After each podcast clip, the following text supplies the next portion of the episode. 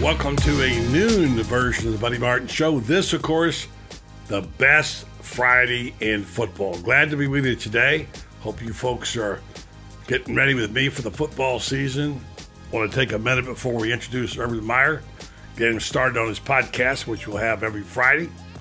Big news coming next week. We're going to expand this to include another guy you might have heard of, Terry Bradshaw.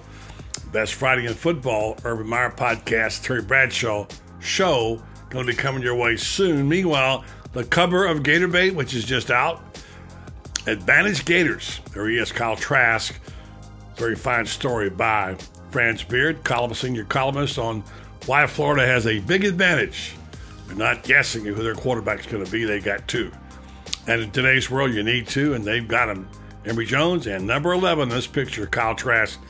Don't miss this issue. It's top notch, and if you're not a member, log on to GatorBaitMedia.com. Find out who, how you can get this and other great stories and, and lots of things on the University of Florida sports by becoming a member of GatorBaitMedia.com. In just a moment, Urban Meyer on the podcast. He had some interesting things to say about what's going on with the commissioner of the Big Ten. Talk about a guy under the gun. Kevin Warren is it. Urban has an opinion about that. Also, big kudos to Greg Sankey. I'll talk to you about that in a moment. I tell you, the story of the week for me has been whoever this person is, a biostatistician is at South Carolina that Greg Sankey talked about, advising him to take his time, get all the information you can get before you make your decision. Right now, Greg Sankey looks like a Phi Beta Kappa. I won't say what some of the others do. We're still hearing stories about Big Ten. Will they play? Uh, we'll talk about it with Urban. Look, uh, the school up north, which is what he calls Michigan, Jim Harbaugh is telling his players to get ready for the season. Hmm. Meanwhile, I just saw a story where the commissioner of the big of the Pac-12, Larry Scott, whose name is Bud out there on the West Coast, uh, is basically making uh, little subtle suggestions. They're going to try to play in the, in the spring and maybe in the late fall. All of a sudden, this whole thing has changed. The landscape of college football is a whole lot different than what it was a couple of months ago. And again, we'll see who the smart one is because you never know about this COVID, what's going to happen. But let's just say right now, advantage Greg Sankey and the SEC. And later on, I'll tell you about this is going to be one of my favorite seasons. After the podcast at Urban, I'm going to tell you my two minute warning today is basically my dream has come true for the Super Conference, except in fact, it's only one right now. I've always dreamed of having this kind of football, SEC football, wall to wall. My goodness, what would you want more than that? Terrific. So we'll talk about that. I want to thank the people making this program possible, this Best Friday in Football. Appreciate very much the Gator Bait Lighthouse Builders, the Ocala Quarterback Club, Renstar Medical Research, and Jeffrey Meldon Law. So, University of Florida announces protocols. We'll talk about that. What you can do, 17,000 in the swamp. I hope they let them pipe in that We Are the Boys and uh, Don't Back Down uh, music, which would be really great if they did. Big talk of the week was Jamie Newman opting out. Who is JT Daniels? Urban talks about that as well. Uh, and uh, a lot more coming your way today on the program. Uh, with Urban, we're going to visit him in just about 30 seconds. He's in Ohio doing a benefit for the Tim Tebow organization. Busy man, a lot going on. Says their show starts on Fox a week from tomorrow, the big noon show. So let's see if we can dial up our podcast with Urban Meyer and we will let you hear what he had to say.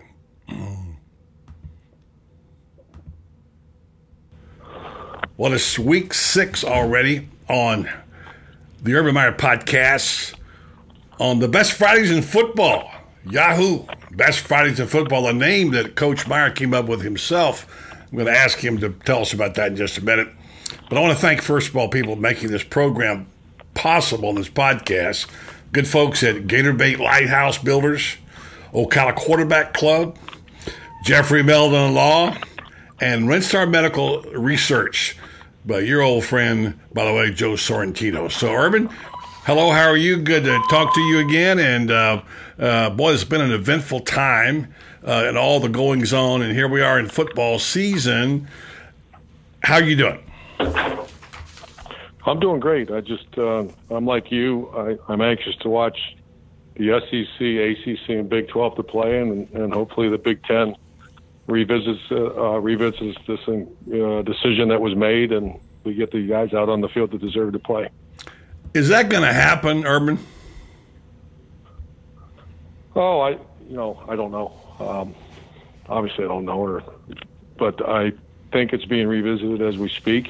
I think there's obviously science and technology are changing every second, and it all comes down to me to this testing because every everybody is alarmed, which they should be. I mean, this is a serious health situation, but the contact tracing would wipe out a football team.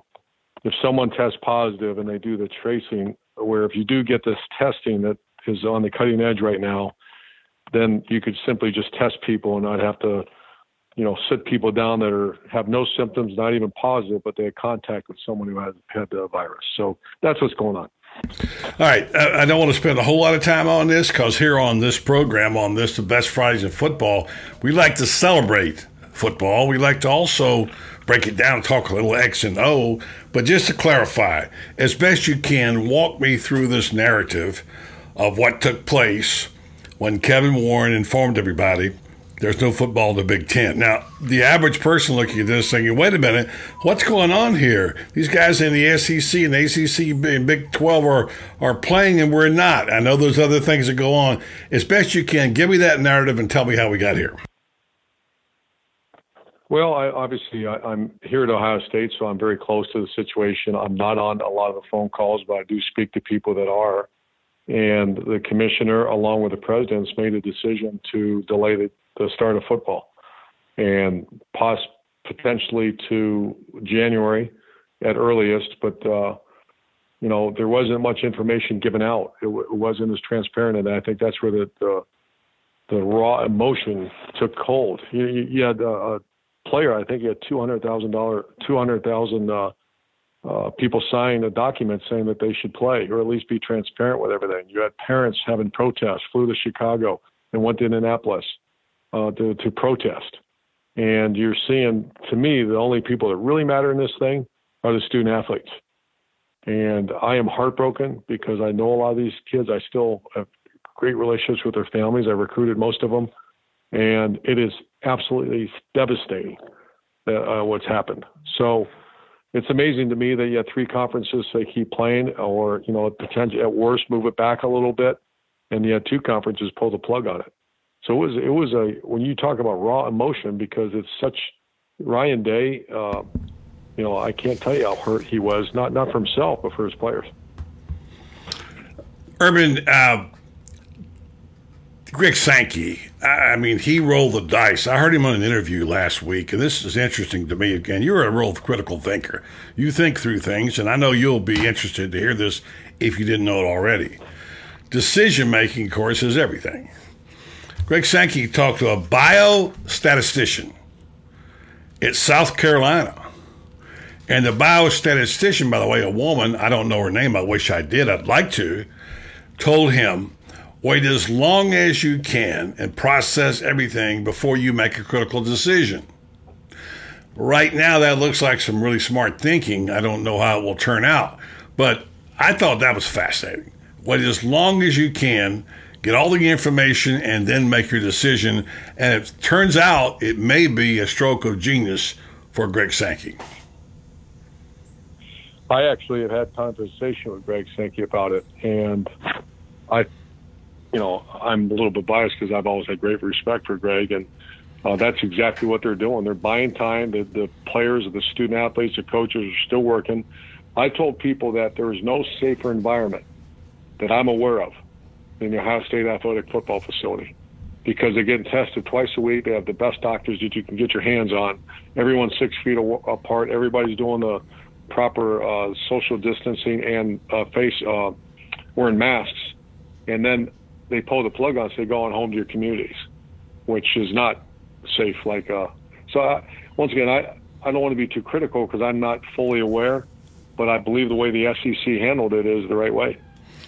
I guess we'll find that out, won't we? For sure. This week, uh, protocols started coming out. And your old school and team, the Florida Gators, and uh, they made their decision on what they're going to do. This probably is pretty similar to what we're going to hear for those schools who are trying to play. The swamp will be at 20% capacity, which is about 17,000. Now, for those who say, wow, that's just not very many, look, it's football, there are people. That's how we have to look at it. In addition, no tailgating on campus, no Gator Walk. You know what that is? You started it. No Gator Walk Village, no Fan Fest, no Spirit teams. I guess that means chillers on the sideline. So there you go. And Scott Stricklin saying, we worked hand in hand with UF Health, the SEC and Medical Guidance Task Force, and campus officials to create the safest environment possible, as you said. And I think that's the key. It's not just who has the best quarterback these days, it's who's got the best medical staff, too, Urban. It does. And the biggest issue is going to be if someone does test positive, the the tracing part, you know, and that's the big, that could wipe. I don't know if you remember, buddy, that when the swine flu, I was the head coach at Florida, I believe it was 2009. And we're getting ready to go play Kentucky, and the swine flu was just passing through our country, and it, it was awful. And I remember everybody was so concerned about it, as we were. And I'm walking in, it's Wednesday after practice or Thursday. And I see Riley Cooper and Tim Tebow head to the training room. And I start walking behind them. I'm going, oh no, don't tell me this. And I walk in, I can tell, I look in Tim's eyes. Tim got the swine flu, and so did Riley Cooper, and so did a bunch of players on our team. And you're going to lose. Kentucky was a good team. We had to go on the road. We took separate planes up there to Lexington. We had quarantined rooms that they had to stay by themselves. They were IV to try and get fluid into them. And we did not know that Tim Tebow, or Riley Cooper, or several other players would even be available to us until getting close to game time. That's how tough that was. Now, this is a much more serious uh, health hazard than uh, uh, than the swine flu. And will it wipe out your team? You know, and if, if I'm telling you right now, we had the 10 players that had it not play, we would not have beat Kentucky. I remember that. I was at that game in Lexington that they played, and uh, yeah, I forgot your good friend, uh, Dr. Pete Indelicato, uh, has coached us up on some of these things, and he, like everybody else, is looking for you know to understand this and manage it. And as much as we hate to talk about things like this, we want to talk football. It's such a big part of the game. So let's switch subjects for a second, and I want to talk to you about some of the news this week. I know you don't get the full frontal assault of the SEC there in Columbus or when you're down here in Sarasota. But the big story of the week was Jamie Newman, the quarterback who from Wake Forest, who was transferring graduate transfer to Georgia, who was being ranked by some as maybe the best prospect in the league, along with maybe Kyle Trask and others. He opted out to not play football for the Georgia Bulldogs. And I know there were reasons, but this is a big story here because of the obvious rivalry. You said one time you got to win that game, Florida Georgia. You were in it and you did quite well at it. So, did you get that news? And how do you handle something like that? It changed the dynamics of everything for the Georgia Bulldogs. I did get the news. We talked about it on our big noon kickoff with the Reggie Bush, Matt Leinart, uh, and Brady Quinn and Rob Stone, and everybody was taken aback. Obviously, he's a person; he can make any decision he wants. I don't know what went on into that decision, uh, but the appearance of it is not good. The appearance is, you know, why would someone do that? Uh, did he lose his starting spot? You know, to say that he was ready to become a first-round draft pick in the National Football League, uh, I checked, and he's not. Uh, he's certainly a heck of a player, and they say he's a good young man. The whole deal. He had a, a nice career before going to Georgia. But you know, I, I'm I think this is the tip of the iceberg, buddy. I think you know from this point forward, we we see people have after they have a great sophomore year, not play their junior year. You know, we already saw it. People start not playing in bowl games that become draft eligible uh, because they don't want to risk injury. I've had a player, you know, decide to quit playing, even though he could have come back. I think the best player in America that year, Nick Bosa, uh, that maybe could have come back at the end of the year but didn't. And I once again, I understand it. You're talking about generational money if you're a first round draft pick. What I don't understand, if you're not, you know, if you're just a uh, someone that needs more experience, someone not quite ready for the NFL, giving up that year. Imagine if Joe Burrow would have left early. Mm. You know, Joe Burrow, his value went up a thousandfold because he came back and had a great year. So on the appearance, very confusing. Uh, doesn't look good. Uh, I'd love to know the eventual. Eventually, we'll all hear the exact story of why why the young man made that decision. Very good point. And I think opting out is the new phrase we're looking up. See, uh, of course, LSU lost his, uh, his two players, by the way, um, and that includes uh, their their defensive lineman, uh, Shelvin, who's a probably a first round guy, and of course their uh, their star wide receiver, which uh, Ja'Marr Chase, who was going to be a top five. They're not playing. I get that. That's a business decision. On the other hand, Urban, you have these other situations where kids are concerned, mixed up, don't know what to say or do. Uh, Dan Mullen had three wide receivers not show the first day. He was very good about it. He said, I understand their concern. I support their decisions and what have you. But I'm going to put the ball in your court right now. How do you handle this situation if it's you and you got three of your wide receivers who don't show the first day? They're not, they don't have COVID. I'm not asking you to coach Dan's team. Let's say it was Ohio State. And you say, okay, what does that represent? Can I count on those guys now? Because I know trust is a big thing with you. You got to be able to know you can count on guys if they're physically ready to go. If you can't, you better have an option What's funny about that, not funny, what's, what's really interesting, first day of practice, I wasn't there, but a friend of mine who passed it along, the first three wide receivers on the field were all kids or youngsters, new recruits. Those guys were not. So if that sends a message, I don't know. But tell me, in a coaching standpoint, how you treat something like that. Well, the foundation of a great team, the foundation of a great relationship, the foundation of any organization, if it's a quality one, is trust. And at the end of the day, when I saw the Pac 12 release a statement, the student athlete statement saying that they need third person doctors, third persons, uh, because they don't trust their doctors, they don't trust their coaches, and they don't trust the commissioner. You know, I thought, I mean, what shot across my mind was how awful that must be to go to work where you don't trust the people you're working with. And, you know, when you it's never been impor- more imperative in recruiting now to develop recruit players and because Dan's job is very clear. He's got to win almost every game. I, you know, I remember talking to the athletic director at Ohio State when I first got hired. And my job description is win every game you play. At Florida, it became that. It wasn't when I first got there, but win every game you play. So let's be clear that at Florida, you're not, and no one's apologizing for greatness. You're expected to beat Georgia. You're expected to uh, beat Florida State, beat Tennessee. Those are the rivals, and you're expected to win an SEC championship. And you need to do that with great players. If great players are making decisions that maybe are not the right or right, you have to have that great trust between the coach and the player. I have not spoke to Dan about this. I don't know the ins and outs of it, but once again, the appearance is alarming of that. You know why? What is the what is the behind door number two? And here's what I found, buddy. Throughout my career, everybody has an opinion the student athlete and the coach got to be very careful of who they select to put in their circle of trust because someone's advising. You know, 18, 17, 18, 19 year olds aren't making those decisions by themselves. Who's making that decision? And uh, that's what I would always try to do in recruiting and also in these kind of big time decisions. You know, find out who the people are, and if you got, you know, a lot of times you got the right people advising you.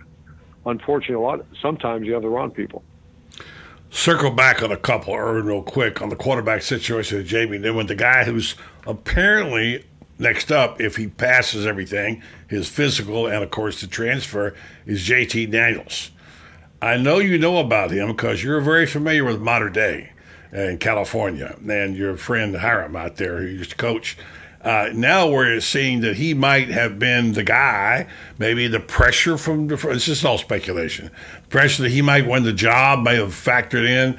Maybe there was COVID involved. But you look at the numbers and the talent of JT Daniels. I looked these stats up the other day. Did you know, and maybe you did, JT Daniels threw for 290 yards and six touchdowns on his first game as a starter. As a freshman at Mater Dei, he threw 33 touchdown passes. As a sophomore, 67. This young man who started off at USC now is going to be a Bulldog is quite a talent. I wonder how he fit in with Kirby Smart's program. Yeah, I actually watched him play. Uh, he got hurt the game that we were broadcasting. I believe I was actually even at the Coliseum watching him play. Uh, elite player. I mean, you're talking about all the tools, getting ready to do the game. I remember watching on videotape. Matt Leinart is very close to that situation too, and they think he's a great player. So, talent will not be an issue. His health, can he hold up uh, with the injury he had? That and obviously a new system. But you know, is that the reason that the other player left? You know, that's those are all you just don't know. At some point, we'll probably find out. But there's got to be some reason why uh, Jamie Newman left that program. There does. All right, circling back with Kevin Warren. Talk about a guy under the gun. He has said, apparently, and I didn't hear him say this, but I've read that he said it, he underestimated the situation. Uh, and he now he's, I know you don't want to be critical of the commissioner of the Big Ten, but now Kevin Warren is out there on a limb and really nothing he can do. Yeah, well, there's a lot he can do, and that's he's the commissioner. You know, he's but the commissioner works directly for the presidents, and if it's overwhelmingly that the presidents say don't play, then yeah, that's what the commissioner is going to do. So he, it's not a dictatorship. He's a very influential person. I don't know him.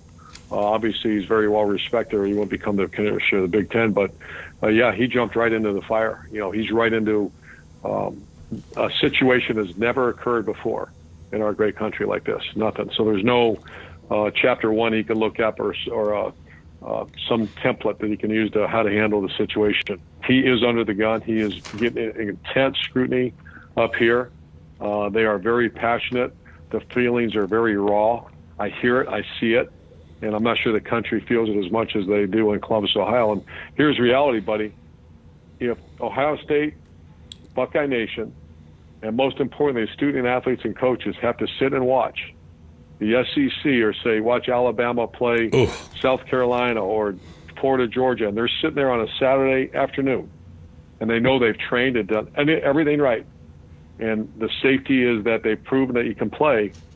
That'll be unbearable. It'll be unmerciful. What will happen in, in this area? I know that. I see it. I feel it, and the scrutiny will be in, incredible. Well, yes, I think Kevin Warren did underestimate that, although he's a very smart guy and has a great track record. But hey, that's a decision he might take back if he could. But as you point out, he works for the president, Sim. All right, final one for Coach Urban Meyer on his uh, podcast. And by the way, what, the the upcoming week is Big Noon, right? When are you doing the Big Noon show next? Yeah, we fly out there uh, next week. We start up. We're covering the Big 12, but we're also covering, you know, we'll cover SEC and ACC, and uh, uh, we're going to a two-hour show. You know, last year was one hour. Uh, we're excited. I love the group I work with, and we're anxious to get to work. Yeah, it's going to be exciting time. All right, I got to bring this up. It's not a pleasant subject for you, but I got to bring it up. and it's a guy, I'm just going to say it's from the school up north, okay?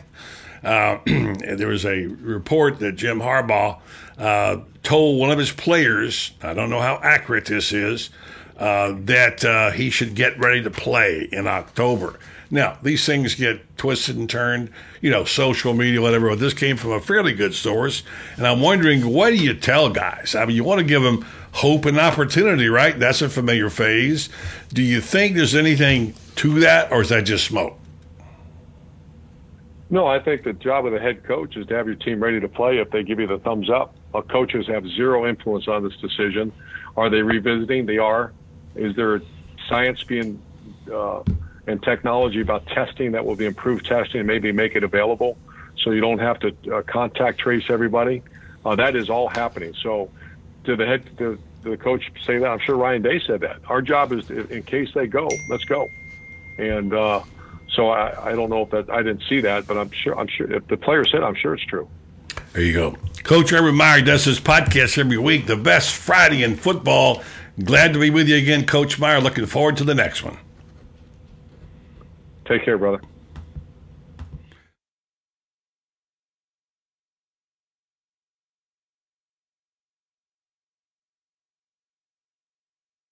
Day, uh, we're going to talk about my dream football season. Um, and I've been thinking about this for a long time.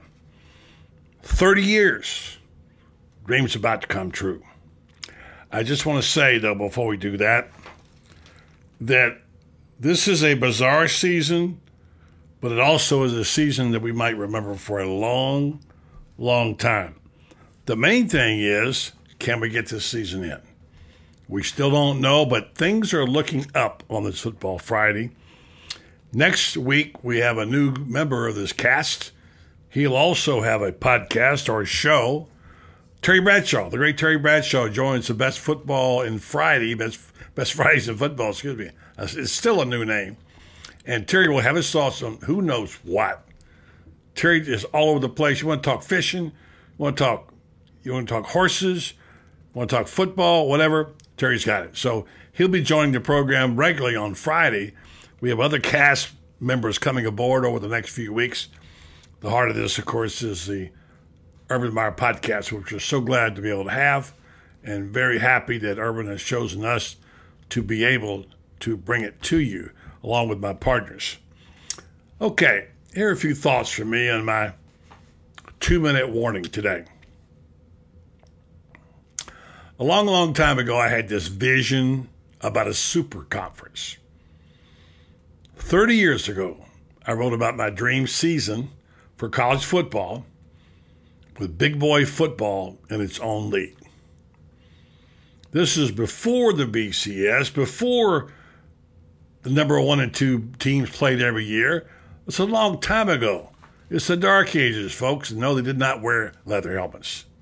But my thought was why not take the best 75, 78, 80 teams in the country from each one of the conferences and put them in separate regions, four primarily, not unlike they do in basketball. Let them play in their conference, let them play a couple of intersectional games, and then take the final dozen teams, the best teams, shake them up in a bag and have a playoff. Then play it down. Also, while we're at it, why don't we get a committee, not a poll? The sport was and is driven by TV. Rating points mean dollars, big dollars. This can offset the loss of what will be these meaningless bowl games. And while we're at it, let's turn those bowls over to what used to be called Division Two or the FCS. Let them have their own league, their own playoffs. I don't want to shove them off the map and kill their programs. Let's just take the best of the best and put them together. That's what America wants to see. Wait a minute. Isn't that pretty much the same version of what we got today? Hey, Nostradamus here, 30 years ago. One thing we got here in the SEC where, as of this hour, they're still playing football, is big time football every Saturday, every game. The most competitive college football season in the history of the game. Let me say it again. The most competitive college football league history in and history of the game. Big boy football, wall to wall, is about to take place. And that's even better than my vision I had 30 years ago. No cupcakes, just steak every Saturday. Kudos to the brilliance of Greg Sankey, who was mentored by a female biostatistician. What's a biostatistician? From South Carolina, who told him, take as much time as you can in making your decisions, and you'll have a better chance of making good good decision. Wow, what a vision there. Who is that person? I want to talk to her. Me? I'm going to enjoy steak every Saturday. The only problem is I'm not going to have much of an appetite next season for cupcakes. Once again, let me thank some special folks today. appreciate their support and what they're doing here on this show. And in coming weeks, I'll tell you more about who they are. A special group of people. The Ocala Quarterback Club, which has been celebrating football since 1955. Also, Gator Bait Lighthouse Builders, Truth, Honor, Dignity. Very proud to be a member of this group of 30 people. Several of them have stepped up to help us do this, including Jeffrey Meldon of Meldon Law, where you matter most, including Dr. Jim Duke, the Orthopedic Institute, including Lauren and Marcia Meadows, Loyal Gators up in Ohio, and Gator superfan, my friend Sissy Long, in memory of her beloved Chuck. Also, to my friends at Renstar Medical Research, Mary Brantley and Joe Sorrentino, Renstar Medical Research seeking tomorrow's answers to the health questions of today. That's a wrap today on the best Fridays in football. Hope you enjoyed the show. We'll be giving you more information next week about how you can get involved in it. And I want to thank Urban Meyer. I want to thank Brendan Martin and others for making it possible. Have a good day, folks. We'll talk to you next week around the same time. The best Fridays in football. I'm Buddy Martin.